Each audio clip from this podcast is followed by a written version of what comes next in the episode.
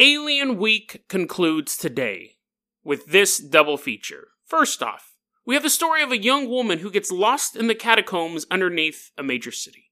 And what happened to her in that subterranean maze changed her life forever. And then we take a look at the bizarre story of two Los Angeles filmmakers who were approached by the US government with an interesting proposition. We want you to make a documentary about aliens. We will give you full access to all of our archives and you can interview anyone you want. And we have actual footage that was recorded at a US military base of a UFO landing and us meeting the aliens for the first time. It's all yours. There's just one catch. We'll take a look at that story today on Dead Rabbit Radio.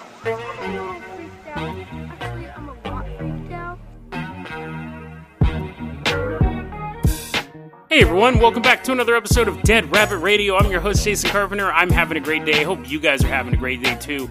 You guys ready to wrap up Alien Week? Alien Encounters Week is what I'm retroactively naming it. Alien Encounters. I can't think of a tagline. But anyway, so Alien Encounters Week comes to a close with two incredibly interesting stories. And we're going to start off with the first one is coming out of the Soviet Union. Now, like I've said before, we're getting a whole rash of alien related stuff coming out of former Soviet Union states. And the problem, I, as fascinating as a lot of these stories are, it's very hard to verify them because they're very old and they weren't a lot of them use fake names and they weren't super open about talking about it underneath the Soviet Union. Soviet Union when you went to like when you basically wore a bent nail when you were different it was likely to get the KGB involved, which is a group you did not want sniffing around your business. So when you saw UFOs, you saw aliens, a lot of times you kept it to yourself. You may have told people in local villages and things like that, but you're not going to go on television and talk about it. So these stories now are leaking out.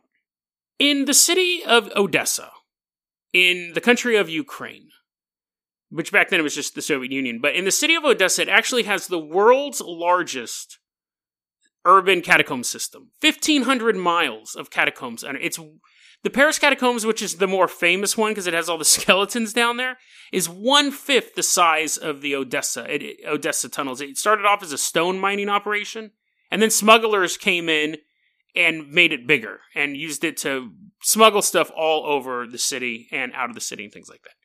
People go missing in those catacombs, of course. People go missing anywhere, and when you add darkness and undergroundness and winding tunnels, you're even upping the disappearing factor. They try their best to prevent it. They have tour groups that go through it, and they kind of know what they're doing, but every so often someone may veer loose to the tour group and get lost. Sometimes people will go in without a tour group and get lost. Sometimes people would just go there to hide from authorities and they're never found, and so on and so forth. It's a 1,500 miles of underground tunnels would be a very, very hard place to search for somebody who's missing. In Odessa in 1971, you have a hospital staff going about their business, checking bedpans and uh, doing other doing other hospital stuff, taking temperatures, life saving brain surgery. I don't know stuff that goes on in a hospital. And on this particular day, which we don't even have the day for this, on this particular day, a young woman is wheeled in to the ER. She goes by the name Marcia, and they, she's barely coherent. So the doctors realize she's dehydrated, she's weak, we gotta like stabilize her, and then we can figure out what's going on. And they start to piece stuff together. Marcia was not from the Ukraine, she was from Crimea. And she was visiting Odessa, and part of her visit, she wanted to go on this underground catacomb tour. And a couple days ago, she had. But during the tour, somewhere along the way, she went missing. And the tour guide didn't even know she was gone until the tour is over. And I'm sure they backtracked it, but imagine getting back out of the catacombs and being like, hey, everyone, you have a good have a good trip? Let's fill out these surveys and tell my boss how I did. Wait a second. I have 10 survey cards here, but there's only nine people in front of me. So he calls the authorities. They look for her. They can't find her. But she wound up in the ER because several days later, she stumbled back out of, just as a new tour group was about to go in. They never stop doing the tours. People go missing and they just keep doing tours. I mean, obviously, they move out of the way when the cops are searching, but that's just an added thrill to the new tour goers. as a new tour is starting to go in, she comes out of the cave and they're like, hey, you're that girl that the police have been looking for. And she's like, water, water. So they take her to the ER, and the ER staff is able to figure all that stuff out. They, of course, ask, what happened? Like, why'd you leave the tour group? Did you see a shiny rock? See a spooky ghost? And she goes, No, actually, what I saw was far more absurd than both of those put together a shiny rock ghost. She said, I was walking through the cave and I heard the sound of a baby crying. And I looked around at the other people in the tour group and they didn't even react to it. We're underground in this labyrinth in the dark. And I hear a baby crying and nobody else reacts to it. And it really freaked me out. But for some reason, I began to approach the sound of the baby. And I guess the reason would be is I don't want to think about a baby being lost in here, but I just felt myself drawn to the noise. I didn't tell anyone, hey, did you hear that baby? I just looked and saw they weren't reacting to the noise, and then kind of subconsciously left the group to approach the sound of the crying baby. A crying baby in 1500 miles of tunnels underneath a city would have to be one of the most terrifying noises possible. I think the only terrifying noise worse than that would be the sound of someone you knew crying. Like if you heard the sound of a loved one going, help me in the darkness of a cave, that's the only thing that would be more terrifying than a generic baby crying deep under the earth. Like she said, it was a subconscious thing. She kind of steps away from the group to find the baby, and the next thing she knows, she is completely alone. The group just kept moving on. She's alone in these tunnels, and the next thing she feels, she describes as if someone kicked me in the back of the head. And then a few days later, I came to or I just walked out of the tunnel. Like she has this huge gap in her memory. Now, because we're analyzing this as a alien encounter, the lost time makes sense to us. But to her, and again, the Soviet Union, they didn't have a ton of info about aliens or alien abductions or UFO sightings or things like that. They didn't have all the popular entertainment, they didn't have all the books, they didn't have all the researchers. This wasn't public knowledge. So nowadays, if somebody blanks out for hours or days or whatever, we'll say you might have had brain damage, or maybe you got abducted. 99% of the time, it's brain damage, but that's a common, lost time is a common thing for aliens. A couple days is actually quite long. Normally it's a few hours, but a couple days later, she walks out of the tunnel and she says, I don't have any memory outside of hearing the baby crying, feeling like I got kicked in the back of the head, and then walking out of the tunnel. So after all of her, like, she's stabilized and she's given a bunch of fluids, she's ready to go home. And she does go back to Crimea, go back to her home. And it doesn't take long for her to realize something. She's pregnant. She ends up giving birth to the boy, a little healthy baby boy, and he appeared totally normal. She never underwent hypnosis to see what happened, because again, those things weren't really available to them. She wasn't thinking maybe I got abducted by aliens or maybe I got experimented on. She just knew that she got kicked in the back of the head in the middle of the tunnels, woke up a couple days later, walked out of the tunnels, and now she's pregnant. And you're working under the assumption that it may have been a man. It may have been like, of course it's a man, but it may have been a human who basically just took advantage of her, assaulted her in the cave, and things like that. She does start to notice, though, that her son seems exceptionally bright. In the 1990s, very vague, very vague, but in the 1990s, when her son's in his 20s, he says, I want to go on a trip. I want to go to Odessa. I feel compelled to go into these catacombs underneath the city. He went to Odessa. He went into the catacombs on a tour group just like his mother, and he was never seen again.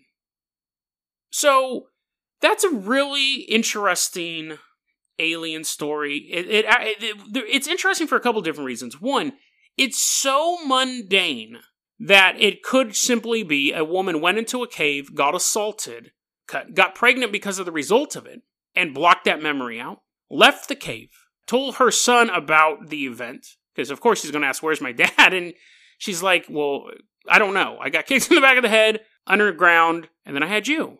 And that may have compelled him to go to the cave. Not necessarily to find his dad, but to find some answers about his life. So it could have just been a total human evil action that resulted in the birth of a boy who happened to be exceptionally bright, and then went back to the caves to find some answers and got lost and was never found. On the flip side, you could have the alien hybrid theory, where she goes into the cave and is abducted and her memory wiped, and she's impregnated by an alien, and this is what we call an indigo child. An indigo child is a term that's tossed around in the UFO community, the New Age community. There are these gifted children among us that are alien hybrids. They appear human. Every medical test shows they're human. There's nothing that shows that they're alien, except that they claim to be, or their parents claim that they are more thoughtful and more evolved and empaths and intelligent, highly intelligent, and all this stuff. I've always thought indigo children were either a total crock or just kids that happen to be exceptional. I don't think it's a little convenient that your alien kid can't be detected with any possible test. Every possible test run shows that it's a human, but they seem to be a little bit smarter than their peers. I think then that's a huge leap of logic to go, ergo, he's half alien, or a quarter alien, or one eighth alien, or whatever you want to say.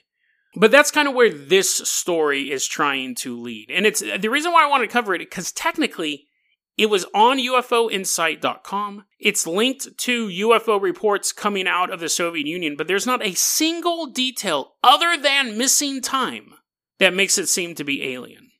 And it makes me wonder if this person went to a hypnotist or a UFOologist with this story when it happened and told the story, how many more details would come out and or how many details would be fabricated to make it fit an alien narrative. And the way the story supposedly ends with her son getting lost in those tunnels as well just gives the whole thing a grim mood. There may be forces beyond our control that prey on us, that prey on humans. When we're lost in the dark and at our most vulnerable, they control us. And even 20 years later, they still controlled her son, and whether it was the mystery of his birth or something more sinister, something urged him to go back into those tunnels to never be seen again. But let's go ahead and move on to our last story. Now, our last story I find absolutely fascinating. A true mystery. That one's a mystery too, because we don't know what happened. But this one has a lot more verifiable facts to it. It happened around the same time, it happened in the 70s, but there's a lot more info to go off. of.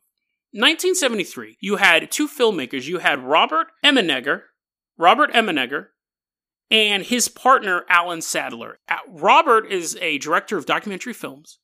Alan is a producer. And it's 1973. They're in LA. It's a hot day. I don't know if it's summer or winter or whatever, but anyways, it's always hot in LA.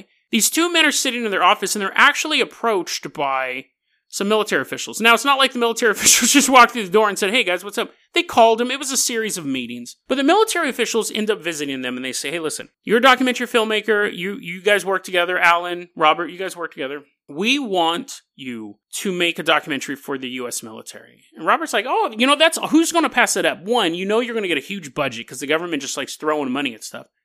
And two, it's really a once in a lifetime deal to be given that type of access. So they go, Yeah, sure, we'll do that. So Robert and Alan get invited out to this Air Force base. They're invited out to Norton Air Force Base in California. The military guys go, listen, okay, so we want you to make a documentary on some advanced research projects we've been working on. They're like, oh, yeah, it sounds pretty intriguing. They have, like, what do you have, like a stealth blimp?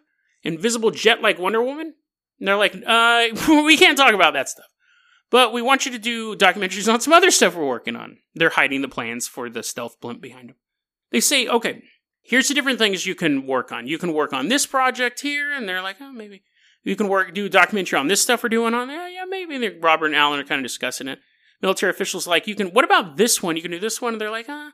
And they go, you know what? You you could also do that documentary about that time that UFO landed at that Air Force base and those three aliens got out and we met them. Or you could do a documentary about that. And they're like, whoa, whoa, whoa, wait, wait, what was that last one? military officials go, yeah, we have footage. These aliens came down and landed at an Air Force base a while back. What was it, a couple years ago? Other guys like, yeah, it was a couple years ago.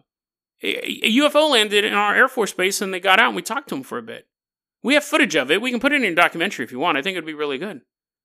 And Robert at this point basically has an eight foot long erection. Like, here he has these high level military officials telling him not only have aliens landed on the planet, but they will be given the footage of this to put in their documentary. And the military is just like, ah, you know, well, you could do it. What about this other stuff? So after Robert takes a long cold shower, he goes, let's let's do the. I want to find out more about this alien thing.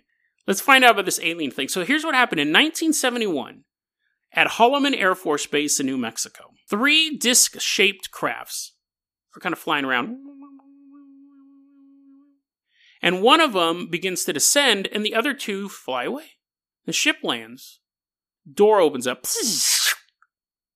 And these aliens come out. And they're human sized, with gray skin. They have huge. This, this is an inch because these aren't typical gray. The, the description of these are very interesting. They're human sized. They have gray skin. They have huge noses, no chin. They have cat eyes with little vertical slits, so like a little cat's eye marble, and a very thin slit mouth.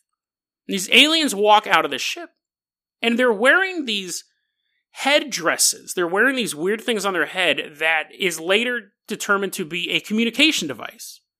They're wearing the tight flight suits. They're wearing like the skin tight unitards, which we've seen in so many alien encounters. They end up giving translators to the military officials who are out there to greet them. They're panicking. They're like, what is going on? These aliens come off the ship, give these guys these translators, and then they end up going into a nearby hangar. All of that was caught on film. The UFO landing, the aliens disembarking with their headsets and everyone totally freaking out and then handing the translator and then them all walking into a hangar. It was all filmed, according to this story. And we'll it's very, very because you're like, how why haven't I seen that? This really interesting story. But Robert and Alan watched this footage. They saw the UFO land, they saw everything I just described to you. They're told so they just see him into the hangar. They're told by the military officials that for several days the humans and the aliens talk to each other, They're exchanging information.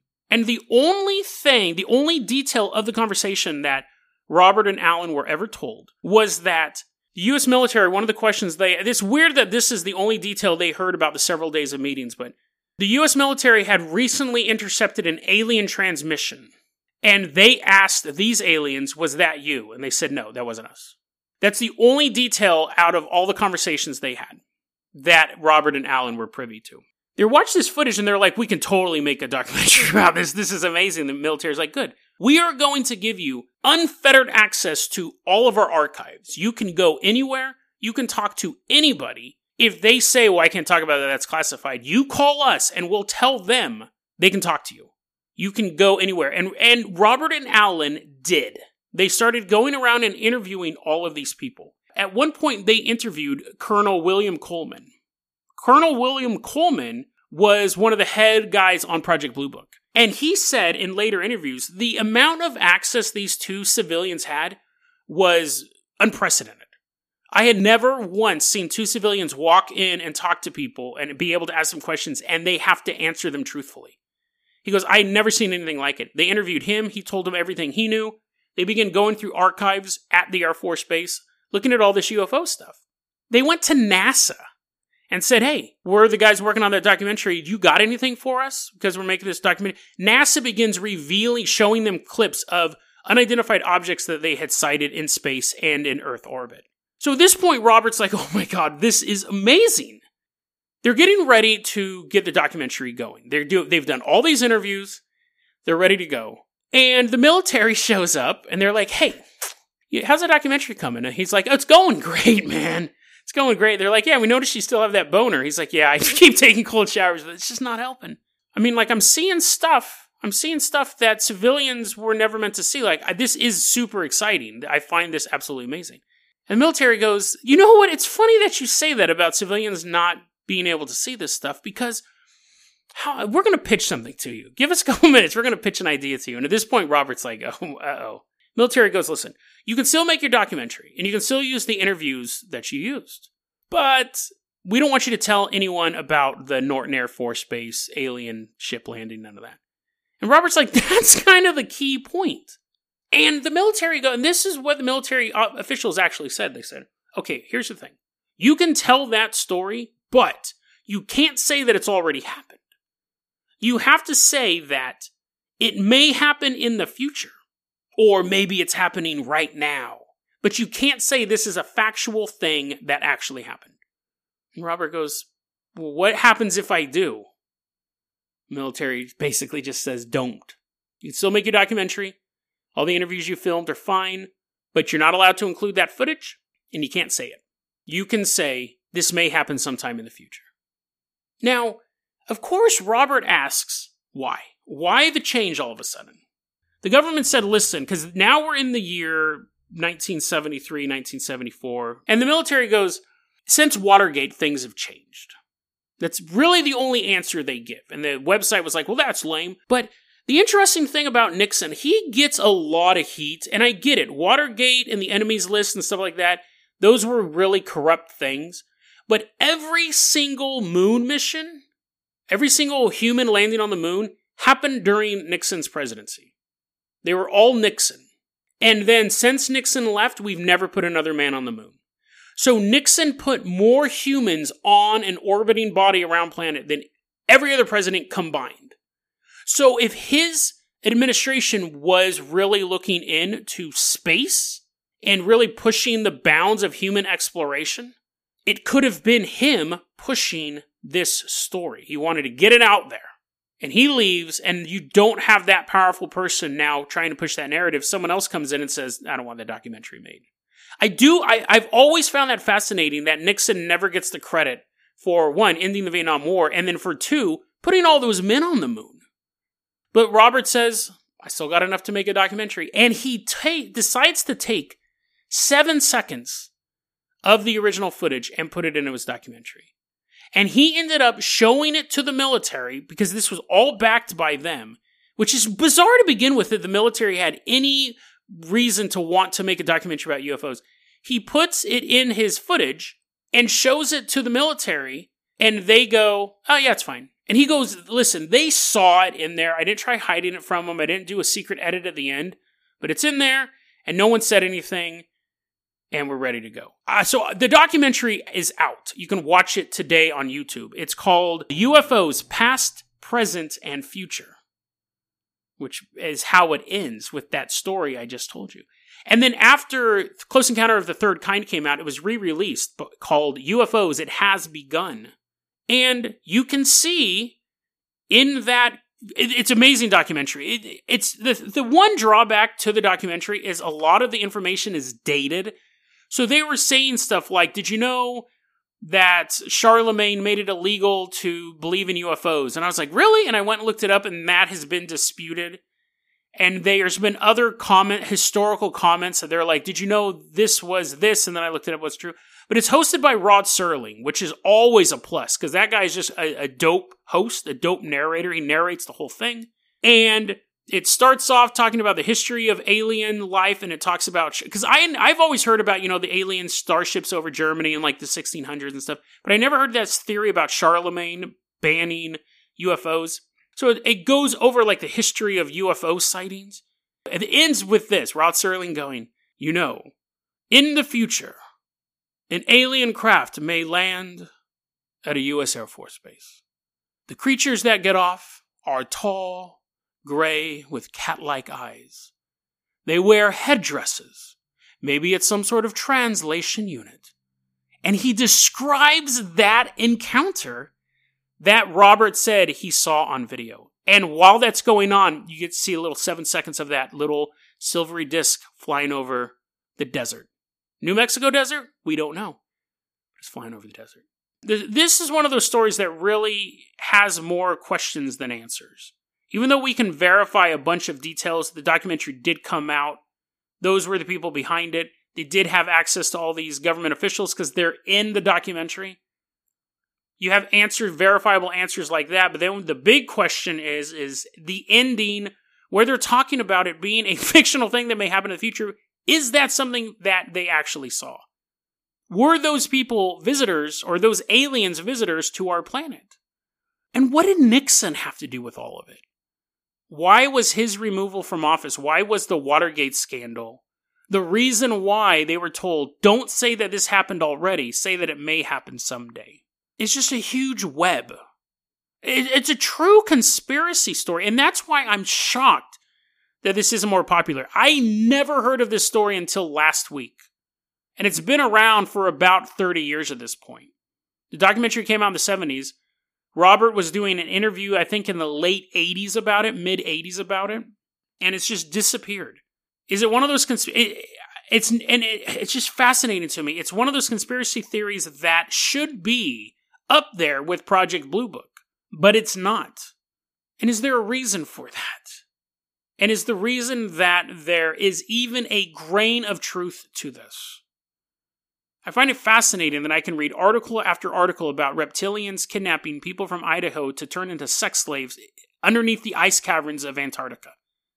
I can find hours of YouTube videos on that. But I'd never heard of this documentary. I'd never heard of these filmmakers. I had never heard of this story until seven days ago. And there's so much meat on it. But every time you take a bite, it's like a mystery, mystery meat. Because every time you take a bite, there's just more questions you have about it. Politics are completely intertwined with UFOlogy. You cannot separate the two. You can separate politics and the paranormal. The government doesn't have a group investigating ghosts and Dybbuk boxes and the Annabelle doll that we know of. They may, but as far as we know, they don't. But we do know it is very, very well known that the government has investigated unidentified flying objects in the past. So when you look at UFO lore and alien mythology, it is tightly connected to political realm. And there's always this hope that the next president or the next leader will have the courage to come out and say that aliens are real. But then you think maybe they're not, or maybe they are and they haven't visited us, or maybe this or maybe that, or maybe the president doesn't know, maybe that information's kept from him, and so on and so forth. But maybe it's even more complex than that. Maybe one day a president did want to expose this and had his legacy torn to pieces. You very rarely find fans of Nixon. You'll find fans of Reagan, you'll find fans of Obama, you'll find fans of Carter. But Nixon fans, very rare. Very, very rare. And to me, that is far more destructive than a bullet through the head. A leader gets assassinated, he goes down as a martyr for the cause. It's one of those things they always say, oh, JFK got assassinated because he wanted to reveal the truth about aliens. And I'm thinking, what is a worse punishment for going against the deep state or going against the shadow government? getting assassinated and being immortalized, or being considered one of the worst presidents ever and having your legacy destroyed. What for a man who's so vain he wants to become president of the United States, what's a worse punishment?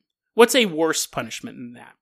The idea of being a nobody, of being vilified by every single institution in the country. The idea of having your legacy disintegrated before your eyes. That's a far greater threat. I think a lot of men would risk their lives to tell the truth. But not as many men would risk their reputations to do so. You die for the truth, you're a hero. The other option, the truth doesn't get out anyways. And people spit when they hear your name. And that may be what's truly keeping the American people, the world, from knowing the truth of what happened at a New Mexico Air Force Base in 1971. DeadRabbitRadio at gmail.com is going to be our email address. You can also hit us up at facebook.com slash deadrabbitradio. Twitter is at Jason O. Carpenter. Dead Rabbit Radio is the daily paranormal, conspiracy, and true crime podcast. You don't have to listen to it every day, but I'm glad you listened to it today. Have a great weekend, guys.